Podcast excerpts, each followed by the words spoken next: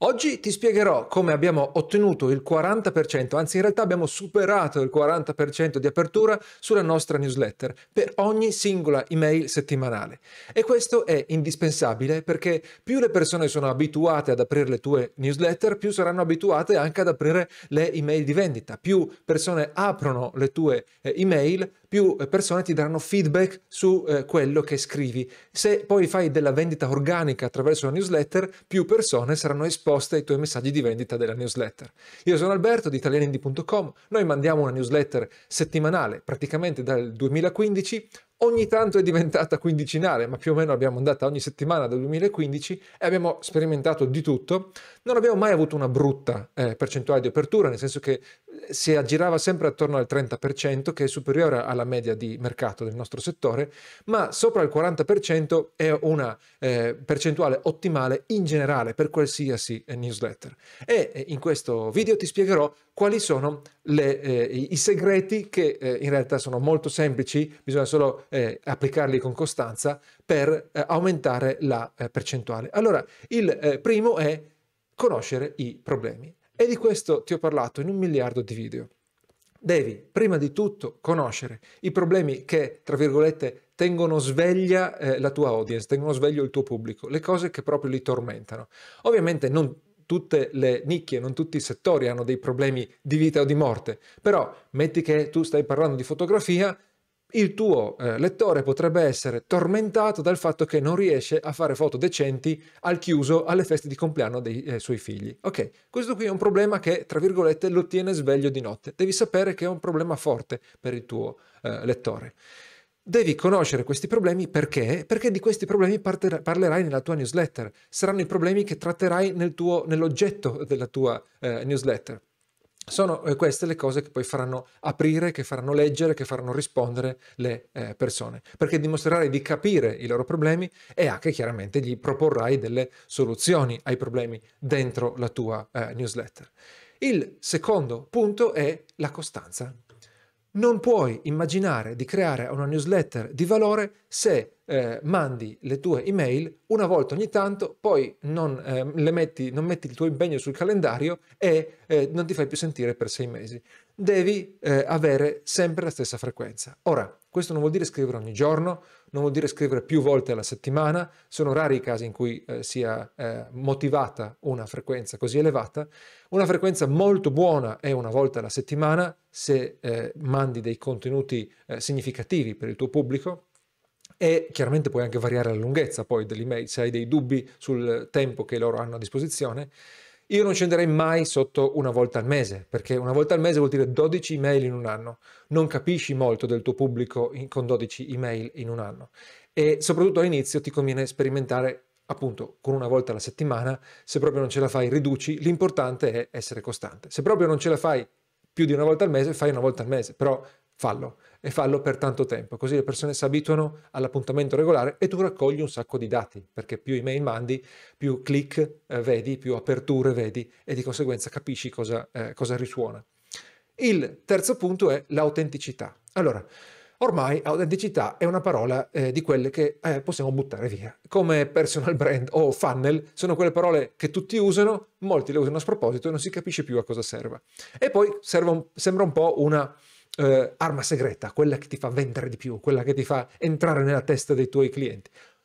Non è proprio così, semplicemente le persone sono stufe dei brand eh, amorfi, no? impersonali, oppure dei guru che si mettono sul piedistallo e eh, che sono più dei personaggi che, dei veri, eh, che delle vere persone e di conseguenza richiedono autenticità. Quindi parla nel tuo, eh, nel tuo, nei tuoi contenuti eh, non di eh, quello che chiunque potrebbe trattare, che chiunque potrebbe dire. Ci deve essere qualcosa che è eh, solo tuo, che ti rende un ele- una figura tridimensionale, no? non una figura bidimensionale.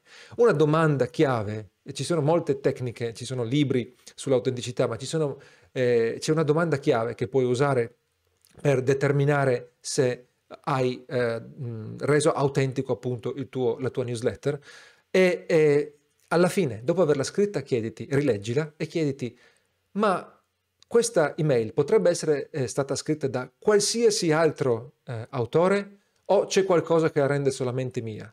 in quel caso effettivamente hai, ci hai messo un elemento di autenticità. E talvolta può trattarsi di storie, può trattarsi di... Eh, di eh, raccontare errori, eh, di eh, condividere idee così abbozzate. L'abbiamo fatto eh, di recente, qualche mese fa, nella nostra newsletter ed è piaciuto. Stavamo elaborando il concetto di capitali intellettuali e Samuele l'ha condiviso mentre ci pensavamo, mentre lo definivamo e, e così il pubblico si è sentito coinvolto. Ecco, condividendo queste cose e quindi non pensando di porti come quello che sa tutto eh, oppure quello asettico, eh, che è un errore che ho fatto, che continuo a fare eh, perché l'ho fatto, lo faccio nella vita reale, eh, come un, uno asettico senza condividere nulla eh, eh, al di là della, della conoscenza fredda, ecco, ogni cosa in più rispetto a questo ti rende più autentico. Poi c'è un altro punto che ti sembrerà lo stesso, cioè l'umanità. Devi cercare di sembrare un essere umano. Ed è un pochino la stessa cosa di autenticità, ma ho voluto eh, sottolineare questo aspetto perché talvolta a forza di leggere di devi essere più autentico, ti leggi tutte queste te- tecnichette, metti la storia, condividi gli errori, eh, condividi i fallimenti, eccetera, e, e così ti sembra, eh, diventa anche la formula, l'autenticità diventa una formula, ovvero spunto queste caselle, questa email è autentica. Secondo me l'aspetto della umanità è un passo in più, cioè fai vedere che sei un essere umano al di fuori del tuo settore. Cioè tu puoi essere autentico e parlare comunque di cose che non proprio ti riguardano come persona o credere di essere autentico. Uh, invece, talvolta, eh, anzi l'abbiamo dimostrato più volte, se io, quando scrivevo io la newsletter, se io parlavo di mio figlio, eh, subito ottenevo qualche risposta da chi chiaramente aveva un figlio. O aveva avuto un figlio piccolo come il mio, adesso i suoi figli erano grandi. Samuele si è ammalato poco tempo fa, aveva una, una, proprio una paresi, eh, l'ha condiviso e, non so, per settimane le persone gli hanno scritto come stai, ti è passata, eccetera. Queste cose non portano direttamente vendite, non hanno un ROI misurabile, ma ricordano agli altri che tu sei un essere umano e danno molto più colore alla tua immagine, creano risonanza su aspetti che magari non c'entrano niente, ma che sono più profondi eh, rispetto a quello di cui puoi parlare eh, come argomenti eh, del, tuo, del tuo settore. E poi eh, abbiamo la pulizia. Cosa vuol dire? Non la pulizia del testo, ma la pulizia dei tuoi iscritti. Quando hai passato tempo e hai speso soldi a raccogliere i tuoi iscritti, l'ultima cosa che ti verrebbe in mente è di cancellarli. E infatti, eh, quando poi ti metti a farlo, trovi un milione di consigli e anche dei template pronti all'interno dei software per la gestione della lista email per recuperare gli iscritti dormienti. Perché cosa succede?